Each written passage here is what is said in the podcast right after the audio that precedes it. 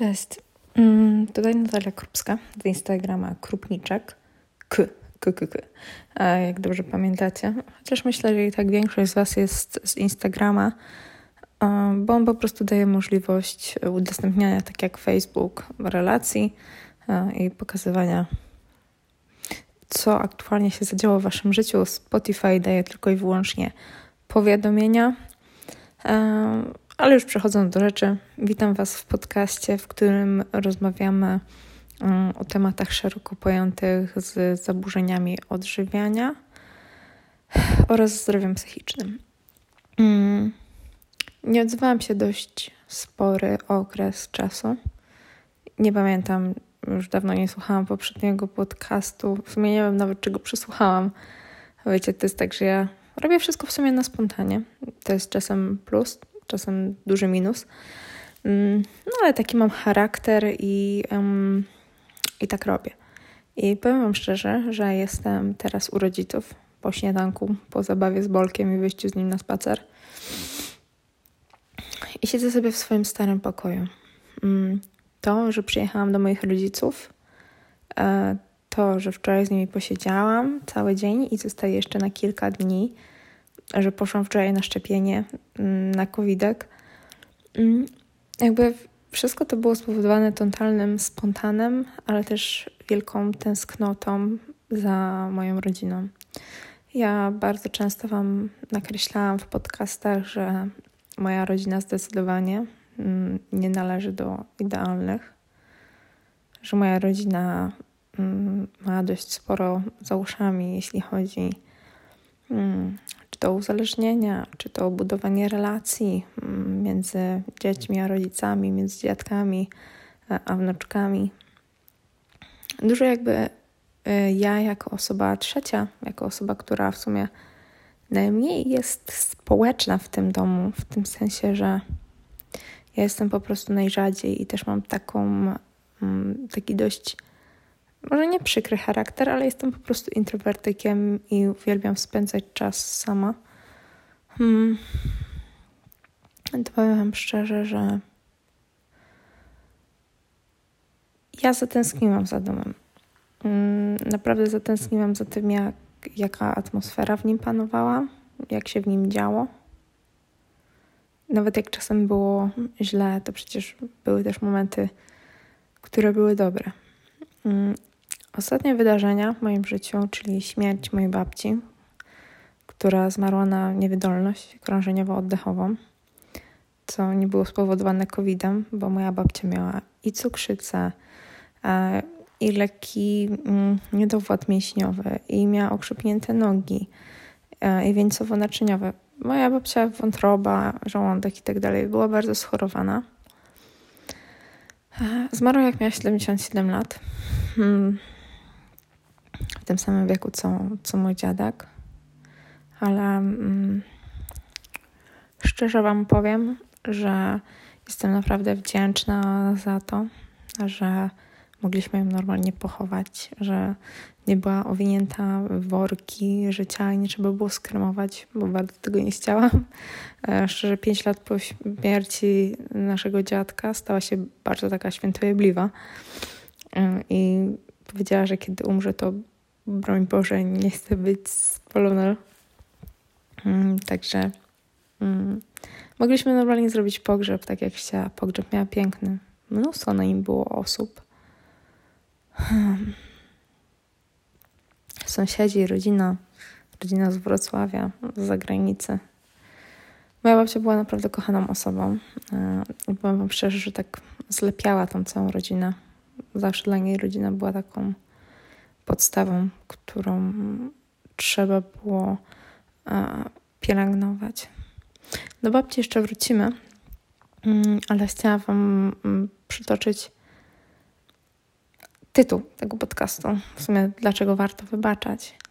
A właściwie chciałam przytoczyć cytat, który napatoczył mi się mm, kiedyś tam przez przeglądanie e, Instagrama. A brzmiał on w ten sposób. Wybaczcie swoim rodzicom. Oni też nie mieli idealnych rodziców. ten cytat, jakby ja go przeczytałam dość dobre pół roku temu. Nie wiem, czemu tak utkwił w mojej pamięci. A, a być może wiem, bo po prostu moja relacja z rodzicami jest e, na poziomie posranym. E, my jesteśmy taką typową włoską rodziną. My się mocno kłócimy, a jak godzimy, to już też z wielkim hukiem.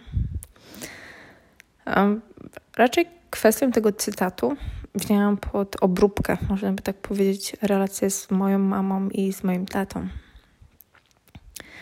I szczerze, ciężko mi było powiedzieć sobie, wybaczam, tak jak byłam w stanie wybaczyć e, moim byłym chłopakom, którzy mnie, którzy mnie zdradzili, było ich dwóch. A tak jak byłam w stanie wybaczyć e, przyjaciółkom, które też obrabiały mi dupę za plecami, znajomym, nauczycielom, którzy też niefajnie mnie traktowali w szkole. I być może to było spowodowane tym, że znałam ich krócej, a rodziców znam o wiele dłużej i miałam na nich o wiele więcej haków. Dlatego tak ciężko było mi im wybaczyć. I teraz w ogóle przechodzą mi na myśl jakieś takie słowa um, Agnieszki Chilińskiej z tekstu Wybaczam Ci, ale to jest posrane, nie będziemy tutaj śpiewać e, popkulturowych pioseneczek. Zresztą ja nie umiem śpiewać, no to wiecie. Przyps. Um, wracając do tego, mi strasznie ciężko jest nadal wybaczyć, w sensie, wiecie, ja rozmawiam normalnie z moimi rodzicami. Powiedziałam sobie wszystkie główne, które miałam. Ostatnim razem, jak też byłam i moja mama była na tak zwanej bombie, bo nadal ma problemy z alkoholem, czasem ma ciągi. Tak po prostu wykrzyczałam wszystkim w twarz, co o tym wszystkim myślę, albo jak to mocno oddziało naszego, na nasze mm, dzieciństwo. I to zostało tak zlane ciepłym moczem. Ale dzisiaj, mm, kiedy rodzice są trzeźwi, mm, mam okazję z nimi porozmawiać normalnie i szczerze zapytać się o to, dlaczego tak robią, dlaczego tak postępują, jak widzą swoją przyszłość. Bo to są pytania, które mm, mnie ciekawią jako dziecko. Są dla mnie wartościowe, bo mm, może ja nie wyglądam, wiem, ostatnio też się zaczytałam, mm, pomyślałam o tym, jaki mam charakter, a mimo tego, że ja się przysłaniam dość grubą maską takiej twardej suczy, to w środku mam miękkie serce i zawsze wszystko przeżywam. Um, taką relację um, właśnie mam z rodzicami, że jeśli rozmawiam z nimi, to bezpośrednio potrafię im wykrzyczeć w twarz jak, jakby najgorszy szlam, jaki mnie z siostrą spotkał przez to, że, że pili, przez to, że wyjeżdżali za granicę i tak dalej ale w moim sercu bardzo to przeżywam i co jest dla mnie zabawne, moi rodzice zawsze o tym wiedzą. Jakby wiedzą, że zrobili i robią źle. Ale to działa też w odwrotną stronę. Jak ja wrzasnę, to, to oni wrzasną. I szczerze, jak nigdy podupie nie dostałam od rodziców, albo nawet tego nie pamiętam, naprawdę, nigdy. Tak wyżywanie się psychiczne, słowne, jest u nas na porządku dziennym. No, że to się ustabilizowało, jak wiecie. Um, dorastacie, jesteście starsi, macie te dwadzieścia kilka lat, już z rodzicami rozmawiacie na innym poziomie. Już się zwracacie na przykład nie mamo, tylko czasem krzykniecie nie wieśka albo zenek. Wiecie o co chodzi. Oczywiście nie podałam wam imion moich rodziców, bo to by było creepy. Jakby wszystkie dane interpersonalne są wiecie, dla mnie. Um, także w tym podcastie każdy tutaj zawsze będzie anonimowy, oprócz mnie. No ale historia z życia wzięte. I mm, ten cytat właśnie takie, wybaczcie swoim rodzicom. Oni też nie mieli idealnych rodziców. Dał mi wgląd na to. Moja siostra szukuje się do szkoły. Jop, jop, jop. Jakby dał mi wgląd na to, że moi rodzice naprawdę nie mieli mm, idealnego dzieciństwa, idealnych rodziców. Chcę przez to też powiedzieć, że mm, u nas alkohol w rodzinie odgrywa bardzo ważną rolę. Mój tata kiedyś e, był policjantem stracił pracę przez e, alkohol, e, bo kiedy w dzień awansu mm, miał następnego dnia przejść na wyższe stanowisko w pracy. Razem z kolegami zrobili sobie imprezę, gdzie mój tata został namówiony, żeby wszystkich potem odwieźć do domu. I tak jak myślicie, w drodze do domu któregoś z kolegów stała drogóweczka. I proszę ziewnąć, panowie policjanci.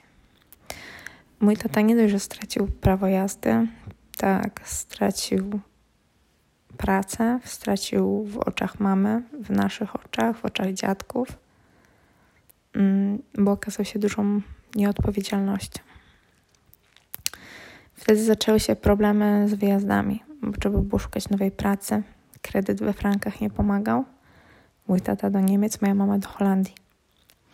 Na tych robotach sezonowych powiem Wam szczerze, że też nie jest spoko. Ludzie też zapierdalają od dnia po zmierzch, a kiedy jest już zmierzch, muszą odreagować i zwykle sięgają do kieliszka. Tak zaczęła się historia mojej mamy z alkoholizmem, kiedy zaczęła wyjeżdżać do Holandii. Jednak tutaj sprawa jest dość silniejsza, bo ile mój tata się pozbierał, potem miał swoją firmę, teraz pracuje dla zakładu. Tak czasem z mamą i z relacją z nią bywa nadal słabo. Mam wrażenie, że wszystko to potęguje fakt, że moja babcia od strony mamy jest alkoholiczką i nie mam z nią kontaktu od 10 lat. Hmm. Powiem Wam szczerze, że nie chcę, bo w moim życiu namieszała dość dużo, zwłaszcza jeśli chodzi o zaburzenia odżywiania. Hmm.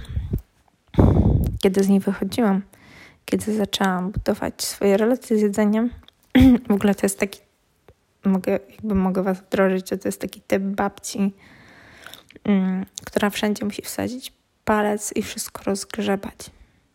Zwłaszcza jeśli chodzi o zaburzenia odżywiania, to jest dość ciężki temat, bo kiedy osoba mówi Wam w twarz i pyta się przed świętami, czy wyżygaliście wszystko, żeby zjeść kolację, kiedy widzicie ją raz na pięć lat, totalnie jakby przekreśla relacje z nią, jakiekolwiek gdzie ja z tą babcią mieszkam od siebie z 10 kilometrów, ale mijam zawsze dom jej szerokim łukiem.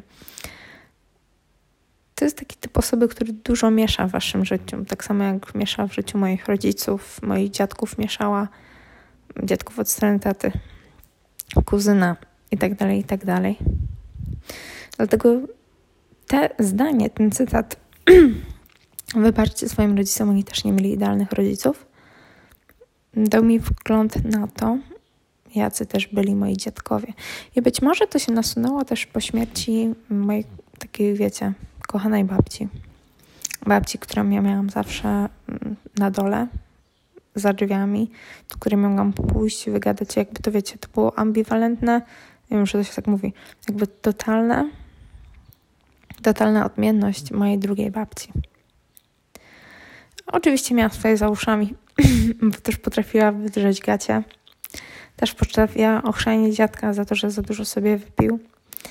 Też potrafiła przyjść, marudzić e, tam na ogródku, żebyśmy coś dali, przynieśli, przycięli kwiatki. To było takie słodkie marudzenie. Te ostatnie pięć lat po śmierci dziadka, jakbyście nie pamiętali, to wydałam z nią e, reportaż. Wydałam. Nagrałam sobie z nią kilka kilka dyktafonów, można tak powiedzieć, kiedy siedzieliśmy na ogrodzie, czy u niej w sypialni. I sobie tak rozmawiałyśmy o życiu. To jest dla mnie tak cenna pamiątka, bo jednak głosu. Głos to jest coś, co jakby zapamiętasz do końca życia, bo obraz nie, ale kładziesz się, puszczasz sobie dyktafon i po prostu słyszysz tą osobę i myślisz sobie, kurwa, to jest moja babcia, nie? Mm, to jest fajne wspomnienie, fajne wspomnienie, naprawdę fajne wspomnienie. Wracając. Wybaczcie swoim rodzicom, oni też nie mieli idealnych rodziców. Um, dużo przegadałam ostatnio z rodzicami. Um, dowiedziałam się, że mama wcale nie miała łatwego dzieciństwa i to wszystko, co odreagowuje, odreagowuje w ten sam sposób, kiedy ja mam problemy z jedzeniem. Jakby choroba psychiczna, czy to jest alkoholizm, czy to są narkotyki, czy to są zaburzenia odżywiania, ciągnie do tego samego, czyli problemu, który zaczyna się w głowie, problemu, który dość często jest związany z tym, jak byliśmy wychowywani w dzieciństwie, jakie w nim mieliśmy problemy, albo jak te problemy dzisiaj rzutują na nasze życie. To jest dość straszny aspekt tego, bo tak jak Wam powiedziałam, jakby aspekt pojawiania się alkoholu w tej rodzinie rzutuje z pokolenia na pokolenie. Dlatego, żeby zamknąć jakby ten ciąg, ja powiedziałam sobie, że nigdy nie będę pić alkoholu. I szczerze udaje mi się to. Wyjątkiem są okazje takie jak Sylwester, kiedy już naprawdę poleje się tego szampana. Ale tak szczerze, alkohol mi totalnie nie smakuje i nie jestem wierząca, ale szczęść Boże za to, że są czasy takie, jakie są, gdzie jest duża świadomość chorób psychicznych, jest duża świadomość zdrowia i ludzie chcą o to zdrowie dbać, chcą czuć tą świadomość tego, że przyczynili się do zmian, przede wszystkim też zmian jakby swoich, które zachodzą w ich zdrowiu, ich myśleniu takim mentalnym. To jest ekstra i to zawsze mnie tak motywowało mm, do tego, żeby żeby tego alkoholu też nie pić, ale duży wzgląd miał też ten aspekt taki psychologiczny. Wykreowany u mnie jakby od dziecka, że ja tego alkoholu nie chcę pić, żeby przerwać to mignie. Bo u mnie, tak jak opowiadała moja babcia, jedna, druga, rodzice, u nas alkohol był w rodzinie zawsze. On, był, on miał takie w sumie ma nadal takie mm, znaczenie ideologiczne, bo alkohol, wiecie, alkohol, jedzenie łagodzi obyczaje. I to też takim blistrem się troszkę obraca. Zawsze jak mamy urodziny, to, to jest postawiona wódeczka na stół. Jest piwko co kilka dni, ale co kilka dni kilka piwek. No, tak jest, taka jest kultura jakby mm, życia w naszym domu. Raz jest weselej, raz jest jest, raz jest gorzej. Jednak kiedy jest gorzej, to dotyka jakby każdego członka z naszej rodziny. Dlatego ja sobie powiedziałam, że już jak byłam mała, jak miałam 8 lat, hmm, powiedziałam sobie, że ja nie chcę być jak moi rodzice. Hmm. To jest straszne, bo z jednej strony mówię, że moi rodzice są bardzo wartościowi i doceniam ich za to, co zbudowali w swoim życiu ale często psychicznie sądzę, że jeszcze mają bardzo nieułożone wartości. I być może dla Was, jako y, dzieciaków, brzmi to dziwnie. Y, dziwnie brzmi, sorry, dla osób, które mają na przykład dzieci i myślą sobie, jak dziecko może pouczać rodzica. Ono dopiero zrozumie, jak będzie mieć własne dzieci, własne problemy. Kurwa, jakby każdy z nas ma własne problemy i to jest największy tego konsensus. Każdy z nas ma problemy i każdy z nas je odreagowuje, ale sposób, w jaki odreagowujesz te problemy, będzie złotem. Jakby to jakby ja też mam problemy i osobiście według mnie alkohol nie jest ci potrzebny do życia. Jedzenie tak, owszem, codziennie, co kilka godzin, bo jesteś głodny. Kiedy jesteś głodny, potrzebujesz uzupełnić braki energii. To jest logiczne. Dlatego sądzę, że zaburzenia odżywiania są najgorsze, czym może, co możecie spotkać. Ja na zaburzenia odżywiania choruję i dla mnie też wielkim problemem jest radzenie sobie ze stresem.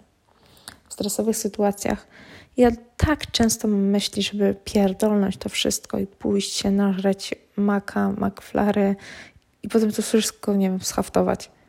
To jest jakby myśl przewodnia tego, że jest problem, kurwa. Chcesz się nawpierdalać, a potem to wszystko wyżygać.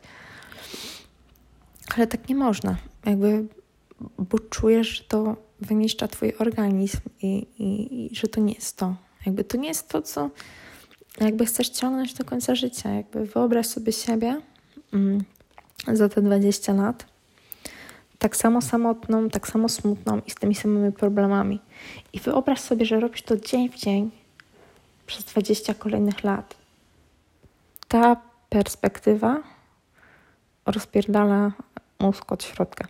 I właśnie myślenie taką perspektywą mm, dało mi mi siłę na to, żeby mm, jakkolwiek zacząć obierać tą chorobę inaczej.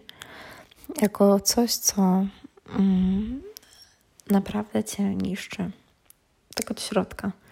Przede wszystkim psychika. Mm, psychika, neurony, w ogóle to wszystko, ten cały układ.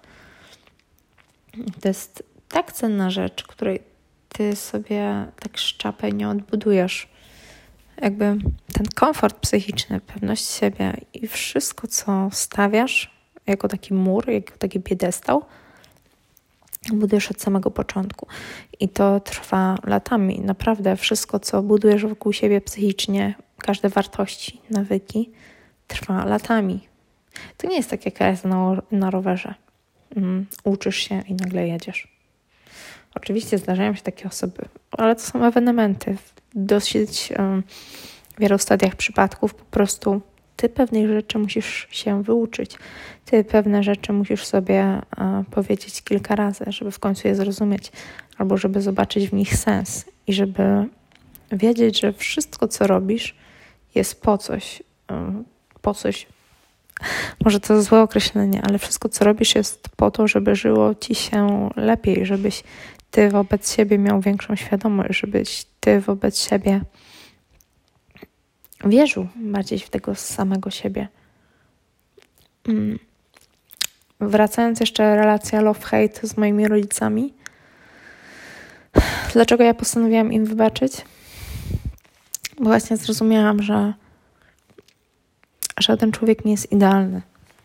I trochę zrozumiałam też taką hipokryzję, że ja bardzo często nie zauważam swoich błędów, rzeczy, zrozumienie i w ogóle wszystko, co mogłabym przekazać w inny sposób. Teoretycznie, oczywiście, mogę mieć pretensje do moich rodziców, że wiele rzeczy nie zrobili tak, jak ja uważałam, że będzie słusznie. Aczkolwiek ja uważałam, a oni robili inaczej bo według nich no jakby to było słuszne. Szczerze Wam powiem, że nie uważam, żeby moi rodzice byli głupi. Uważam ich za ludzi bardzo mądrych, bo mimo wszystko, ej, jestem tutaj jakby wpoili mi dużo wiedzy, dużo takiej życiowej wiedzy, dużo obycia, dużo dbania o swoje, walczenia o swoje. moi rodzice po prostu, jakby to określić, mają swoje wtyki, wtyki, tyki, mają swoje po prostu wartości, które też były budowane przez lata w ich życiu i tak trudno jest im je wykorzenić. Może nawet jeśli by chcieli. Chociaż i tak widzę duży progres między tym, jakby co się robi, kiedy robiło się za dzieciaka, że dużo rzeczy się nie mogło robić a teraz jakby to jest takie, ej mamo, jadę na Paradę Równości. Spoko. Daj znać, jak dojedziesz do Warszawy. Jakby to jest ta mentalna kwestia przełamania tego, że, że oni też duże rzeczy sobie tłumaczą, w dużą ilość rzeczy wiedzą, że można zbudować na nowo, że można sobie pozwolić, że można uwierzyć komuś, że będzie dobrze. Ale wracając, moi rodzice też nie mieli łatwego dzieciństwa i też wokół siebie, kiedy zaczynali być tymi rodzicami, e, być dorośli, w ogóle mogę tak powiedzieć, że tak po dżydziesce, kiedy mówili właśnie, że mm, postawili dom, mm, wyprowadzili się z miasta, zaczęli zarabiać e, na ten dom, żeby spłacać kredyt, to dopiero wtedy stawali się dorośli. I to dla nich też był pewien nowy etap życia. Czego ja nigdy nie rozumiałam, że oni jako ludzie też robią coś pierwszy raz. Też nie rozumieją. Też nie wiedzą. Też czasem załamują ręce, ale nie chcą pokazać przed wami, przed dziećmi, że nie dają rady.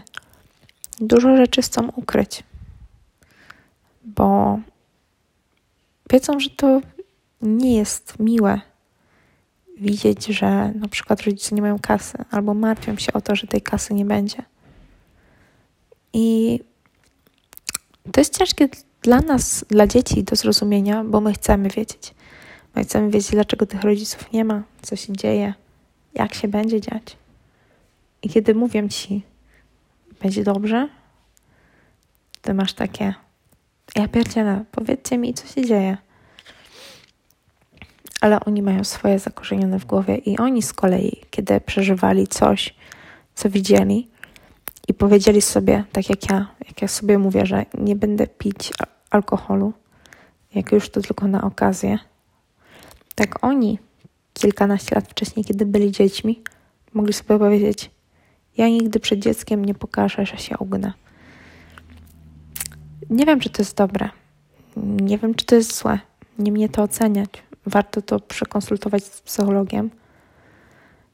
Ale jakby wytłumaczyłam to sobie na ten sposób tak, że oni też są ludźmi i mają wiele swoich problemów, które przeżywają na swój własny sposób.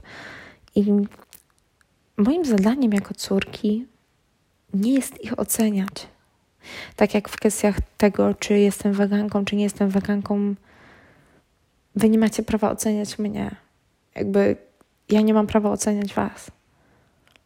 My jesteśmy na tym świecie po to, żeby siebie wsłuchać i wspierać. I niech to będzie przewodnia druga myśl tego podcastu, oprócz wybaczania swoim rodzicom. Dobra, w sumie takie rozkminy na dzisiaj. Żegnam Was bardzo serdecznie w odcinku tego podcastu. Widzimy się w kolejnym. Trzymajcie się.